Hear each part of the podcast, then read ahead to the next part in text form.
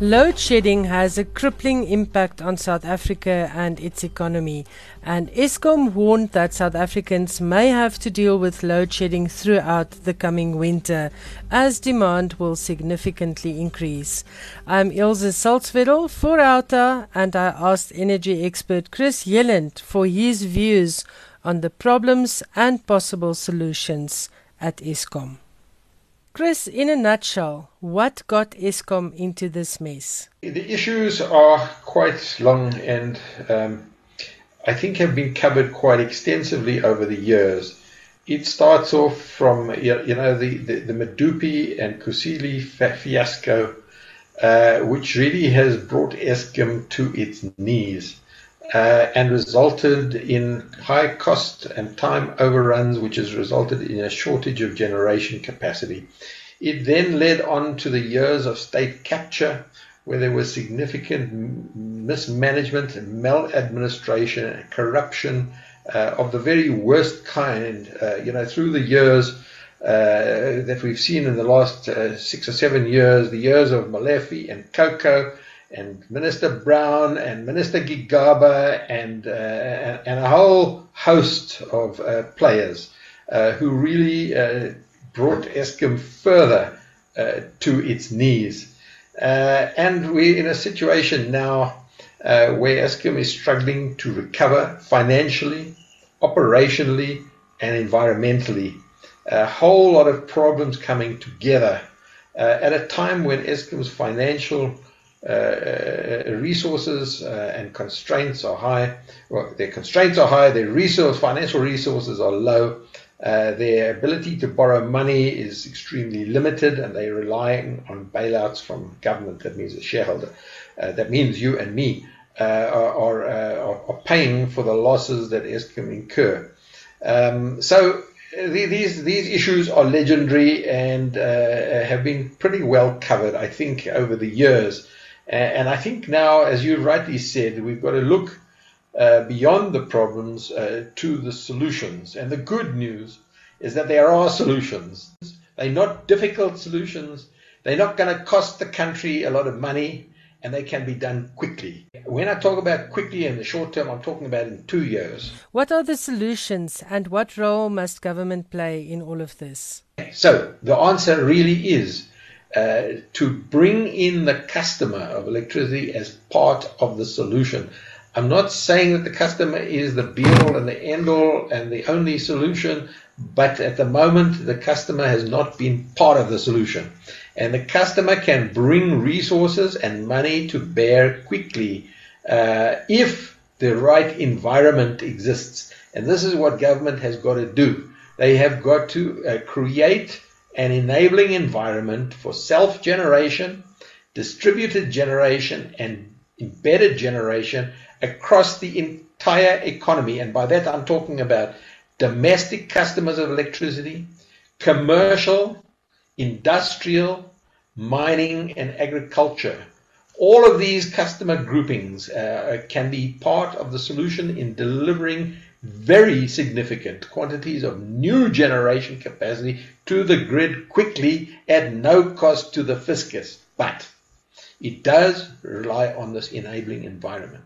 Government needs to, first of all, allow self-generation, embedded generation, and distributed generation through um, uh, uh, relaxing some of the regulatory and legal uh, uh, uh frameworks that are holding things back.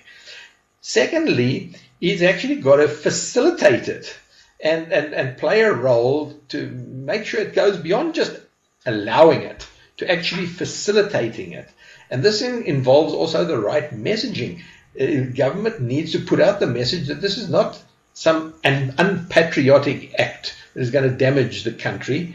It is to be welcomed and encouraged, and just some simple messaging to the public and to industry and business uh, to to encourage them and say that they are are urged to do this. And the last thing, of course, is to go beyond just encouraging it to actually incentivizing it. Now, incentivization does come at a cost. It costs money to incentivize, but the cost to incentivize is a small fraction of firstly the capital cost of the equipment that's going to be borne by the customer, and secondly the cost that we're currently incurring as an economy by not having the necessary generation capacity, which is constraining the entire economy. It's inhibiting economic growth. It's inhibiting employment. It's part of the reason why we have such high levels of unemployment because growth is so low. So what I'm really saying is that there's a lot that can be done that is easy to do. Government doesn't have to build anything. They don't have to finance anything. Uh, they just need to do a better paperwork. You mentioned incentivizing. Does it, for instance, mean government gives you a subsidy for installing a solar geyser? Or what more can and should be done to resolve the electricity crisis? That is an incentive through subsidization, and one can subsidize things, uh, and it comes at a cost, as I say. But if it makes the business case, uh, uh you know, better, uh, and and actually creates that tipping point where the business case is now clear, uh, then it can be well worth doing. I don't suggest uh, that there should be uh, subsidizations for extended periods or forever, mm. but as a as a measure to get to that tipping point. Uh, at which it starts to happen, and then uh, economies of scale and the volume game starts coming into play, uh, which then avoids the need for such uh, for such uh, subsidization. Other uh, other things to incentivize, for example, are tax breaks. There are already some tax uh, breaks, certainly for businesses. So, for example, a business can expense the entire cost of a solar PV system in the year of commissioning, as opposed to depreciating it over, let's say, five or ten years and that can uh, tip the scales in terms of making this business case clear. Uh, uh, now, those things exist. Funnily enough, they're not well known, and, um, and, and and and even amongst the business people are not aware of these tax breaks. That's where I say messaging and communication can play such an important role. But these incentives that I'm talking, about, these tax breaks, are not available to domestic installations. In other words, to they're available to commercial businesses. But if you make this same incentive available to domestic users, surely it will relieve a lot of the pressure on the power grid. Exactly. If you add up the new generation capacity that can be brought to bear by domestic users, by commercial users, industrial users, mining users, and farming, agricultural users, uh, we could easily deliver 10,000 megawatts in uh, two years uh, with the right uh, mindset. Uh, and as I say, can be done quickly at low cost uh, and um, w- without. you know, it, it, government doesn't have to build anything. They don't have to procure anything. They don't have to go out to tender. They don't have to, you know, these long, complex procurement processes, which then get subject to legal challenges and just get bogged down in red tape. We need to cut out the red tape. At a news conference earlier this week, Eskom CEO Andre de Ruyter called on government to cut the red tape and he also asked for PFMA exemptions to speed up maintenance procurements. Some may argue that this can't be done as it may open the door for more corruption. What is your view? Yeah, so there is a, a balance that is needed between speed and uh, ensuring that there's no uh, maladministration and, and, corruption involved. Uh, I do believe it is true that in the past, sometimes crises have been almost manufactured in order to facilitate emergency procurements that bypass uh, some of the treasury uh, sort of checks and balances in this this whole process. But I think there is room uh, for uh, you know collaboration between National Treasury and Eskom in the procurement of critical uh, components that are needed, for example, for maintenance, as indicated by by Andre de Ruyter yesterday. Uh, so uh, it, it is, of course, about striking the right balance. Uh, we do not want to unlock the door to maladministration and corruption, but on the other hand, we don't want to create such complex bureaucratic processes that it takes years to make a single procurement. And I'm afraid we are in that situation where it takes years to make a procurement. You just have to look, for example, at the risk mitigation IPP program. The president of South Africa was recalled from Egypt uh, during stage six load shedding in, in December 2019, or was it November 2019? Uh, and and, and the, idea of the so called emergency risk mitigation IPP program was uh, announced. And to this day, more than two years later, we haven't even placed the order. Yes, Chris, that was my next question. Do you think there is political will to deal with this crisis?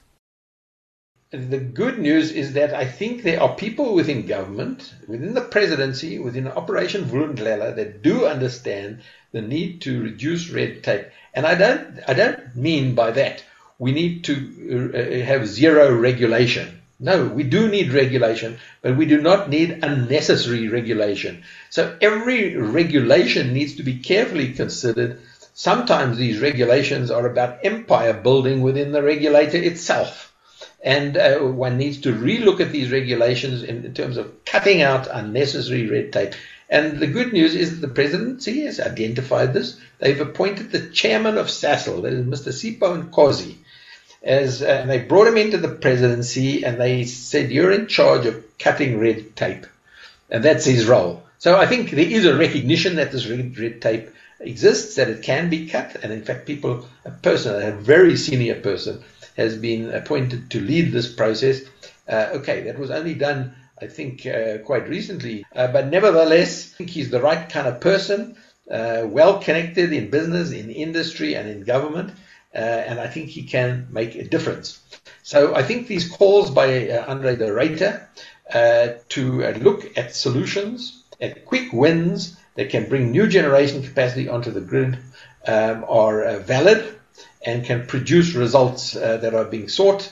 And I believe we can end load shedding in two years if we take the right approach. There seems to be a hold-up in government in the form of the minister in charge of the Department of Mineral Resources and Energy. One also gets the sense that Minister Mantashe leans towards Karpowerships and new nuclear as solutions for the crisis. Will it help if he is removed?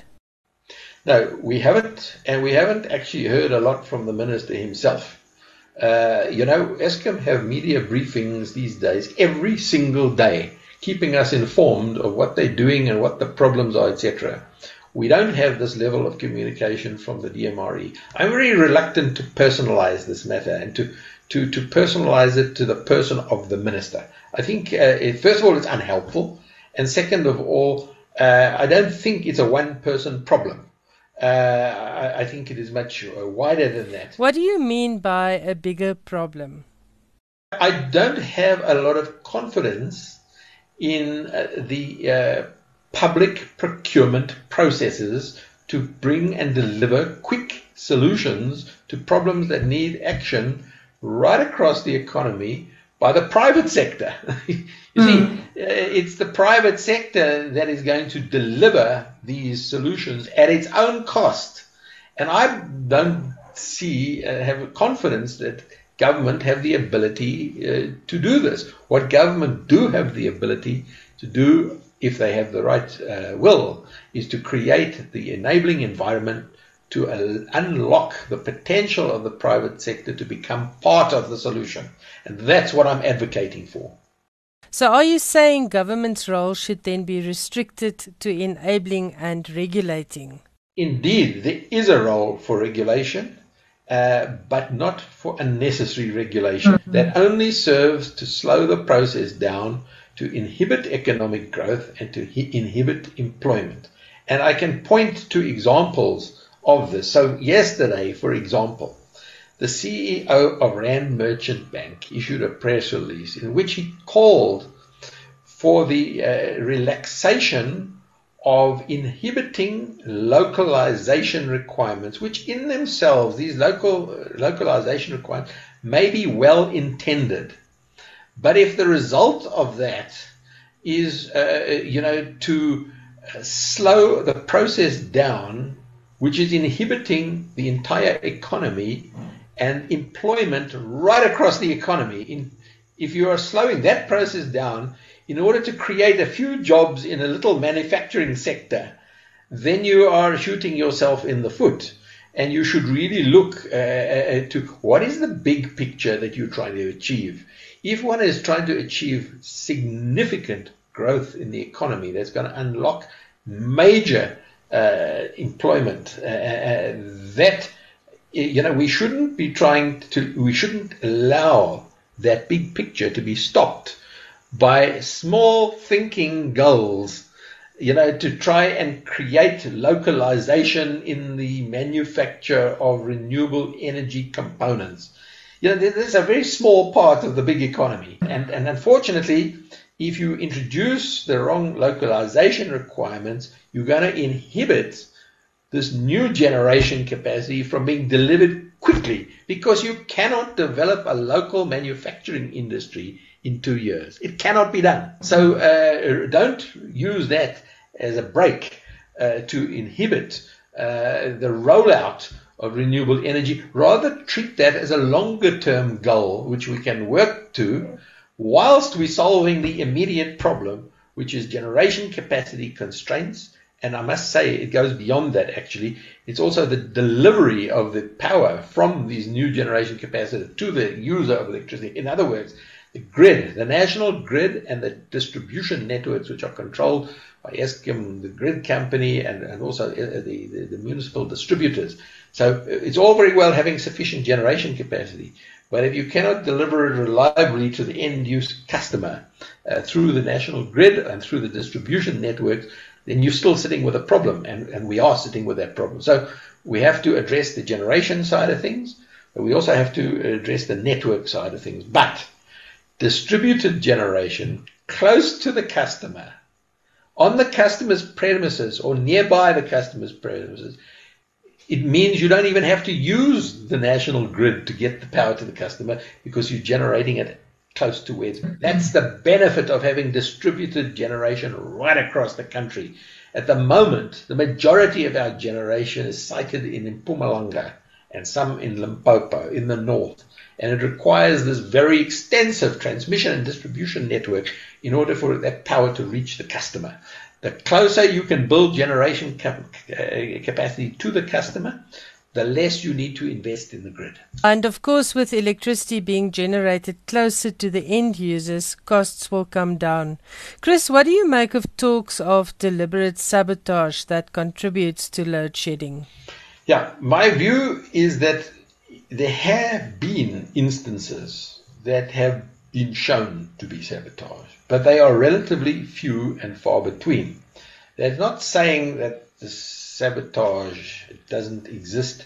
Uh, maybe it does, but it's easy to use that as an excuse.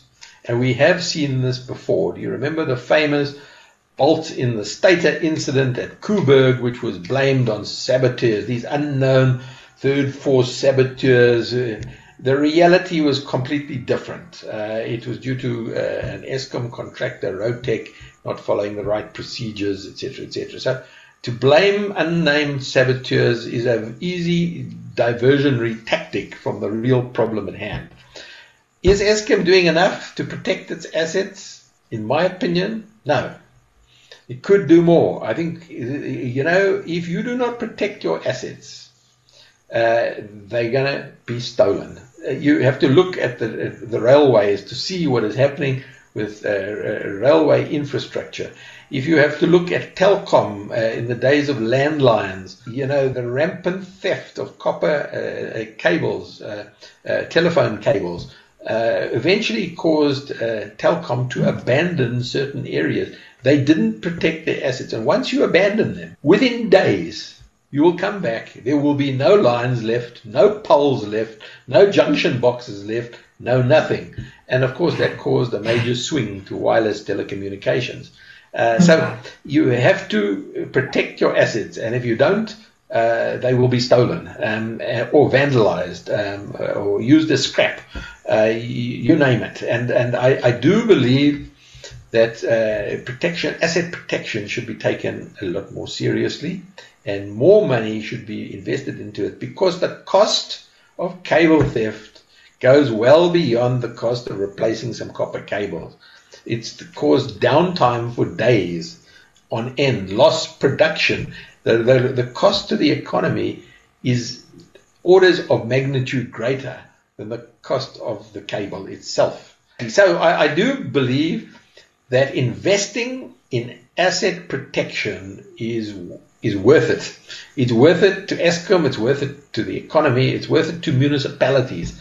Uh, everybody's got to play their part in protecting their assets, and if you don't, you'll be overrun. Can we talk about aged infrastructure in municipalities and metros, as well as the matter of huge outstanding municipal debt to Eskom? Is it fair to always blame Eskom for our electricity crisis?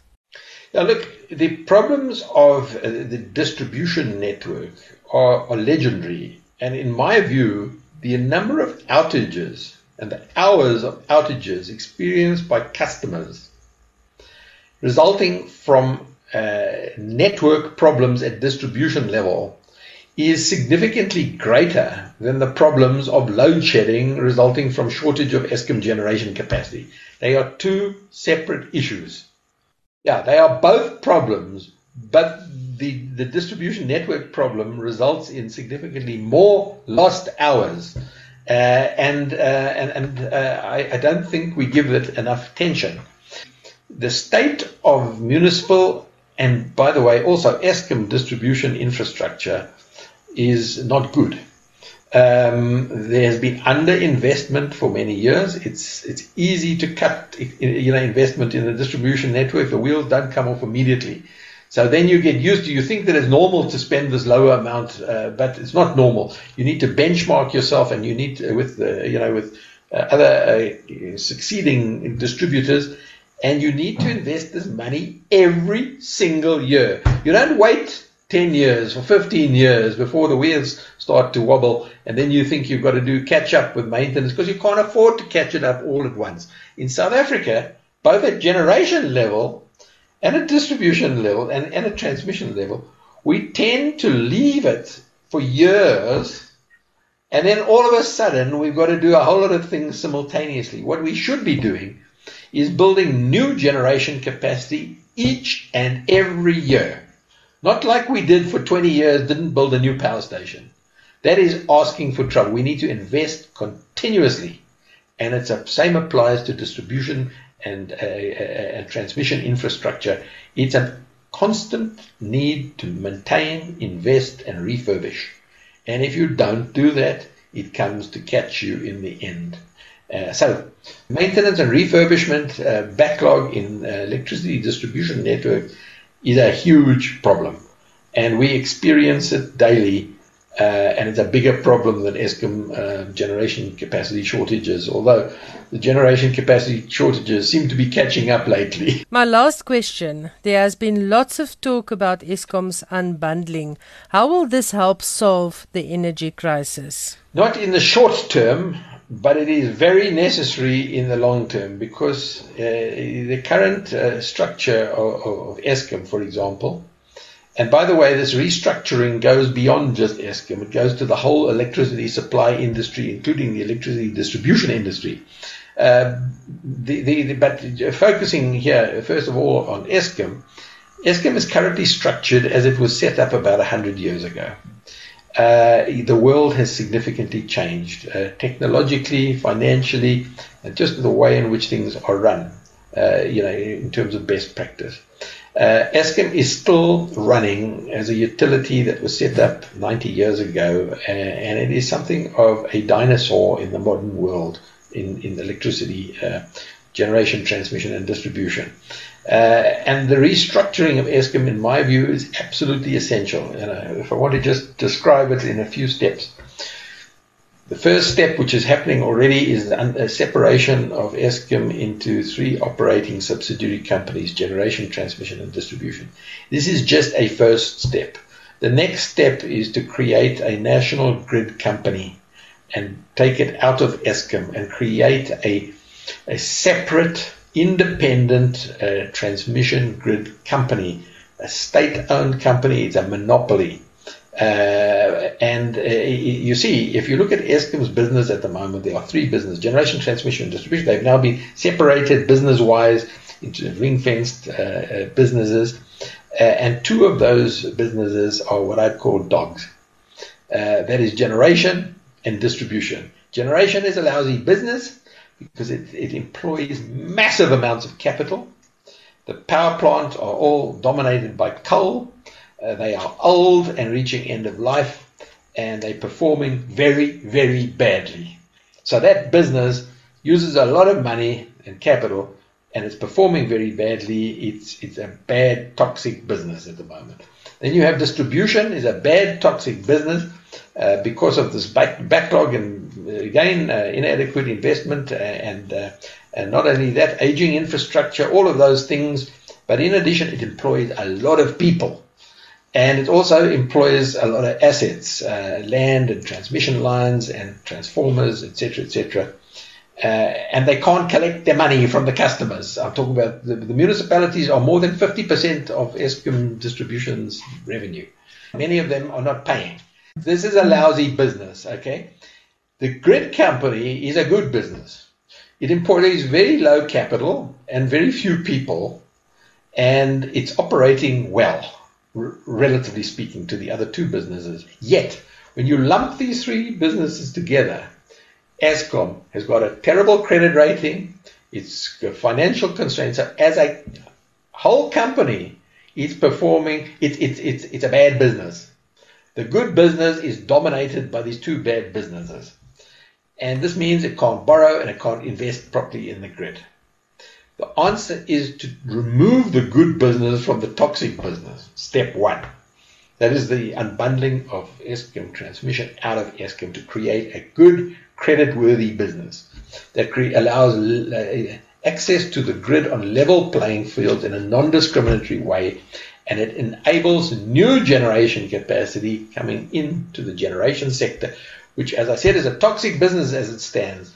So, how to do it? You need to sell these toxic assets to people that know how to use them and run them and operate them, in my opinion. Uh, and that will uh, generate significant money to pay back this debt. And the new generation comp- uh, entities then can operate, uh, be refinanced uh, on a clean balance sheet uh, because they, you know, the government has actually now can divest itself of this huge amount of debt that is hanging around Eskom's neck. So the new owners then recapitalized the business, operated in a new competitive environment uh, where new generation entrants on are encouraged and welcomed through this independent grid company. If the grid company is owned by the same company that owns Eskom generators, they inhibit access to the grid because every new entrant to the grid is seen as a competitor. You need to separate the grid, put it into independent hands, and then this enables a competitive generation sector. So that is step two. Step one is to create an independent grid company. Step two is to create a diversified competitive generation sector with an electricity market. Okay. And the third step is to do something about the distribution sector. And that's been long talked about. It was even started about 20 years ago to restructure the electricity distribution industry uh, and, and rationalize it. At the moment, there are about 150 or more electricity distributors, municipal distributors that are unviable, that have, are undercapitalized, that have poor management, that's highly politicized, uh, and, and they cannot attract the right level of skills, the right level of capital, they don't have the right credit ratings, they don't have the right management. Uh, so the answer is to rationalize these into a small number of financially viable regional electricity distributors and run them as a business list them on the stock exchange if necessary to, to uh, raise capital, but run them as proper businesses. And uh, this has long been talked about and was planned some years ago. There was even a company set up called EDI Holdings, uh, electricity distribution industry uh, restructuring, the company responsible for this restructuring. It never got very far because the municipalities didn't want to give up what they saw as a revenue stream uh, and that cross subsidized some of the other municipal activities. So, for all the wrong reasons, the municipalities hang on to this dysfunctional uh, issue. A lot of it, I think, is rent seeking by politicians. It gives them power uh, to have a business, you know, to have the, you know, the municipal uh, businesses uh, is their source of power because it's a, these are grassroots municipalities, and um, and and to lose these to to private businesses would, would, for them be a loss of connection to the mm. electorate, uh, to the voter. But in the end, uh, you, you, know, the, the customer of electricity suffers the consequences of having poorly managed, poorly uh, uh, financed, um, uh, poorly operated electricity distribution industry that is performing badly. And we're suffering the consequences of that in the economy. You only have to speak to businesses in the municipal sector, dairies and small factories and businesses that rely on a stable supply of electricity they cannot do business in certain municipalities. And so they, they, they shut their businesses down. Maybe they move into the city where things are a little bit more under control. But it's bad for the economy. It's bad for jobs. It's bad for everybody. That was Chris Yelland who explained the many problems faced by Eskom. He also discussed possible solutions to the crisis. I am Ilse Salzwedel and this podcast is brought to you by the Organisation Undoing Tax Abuse. If you like Outa's work, please consider donating. Simply click on the Join Now button on outa.co.za. Your contribution is also tax deductible.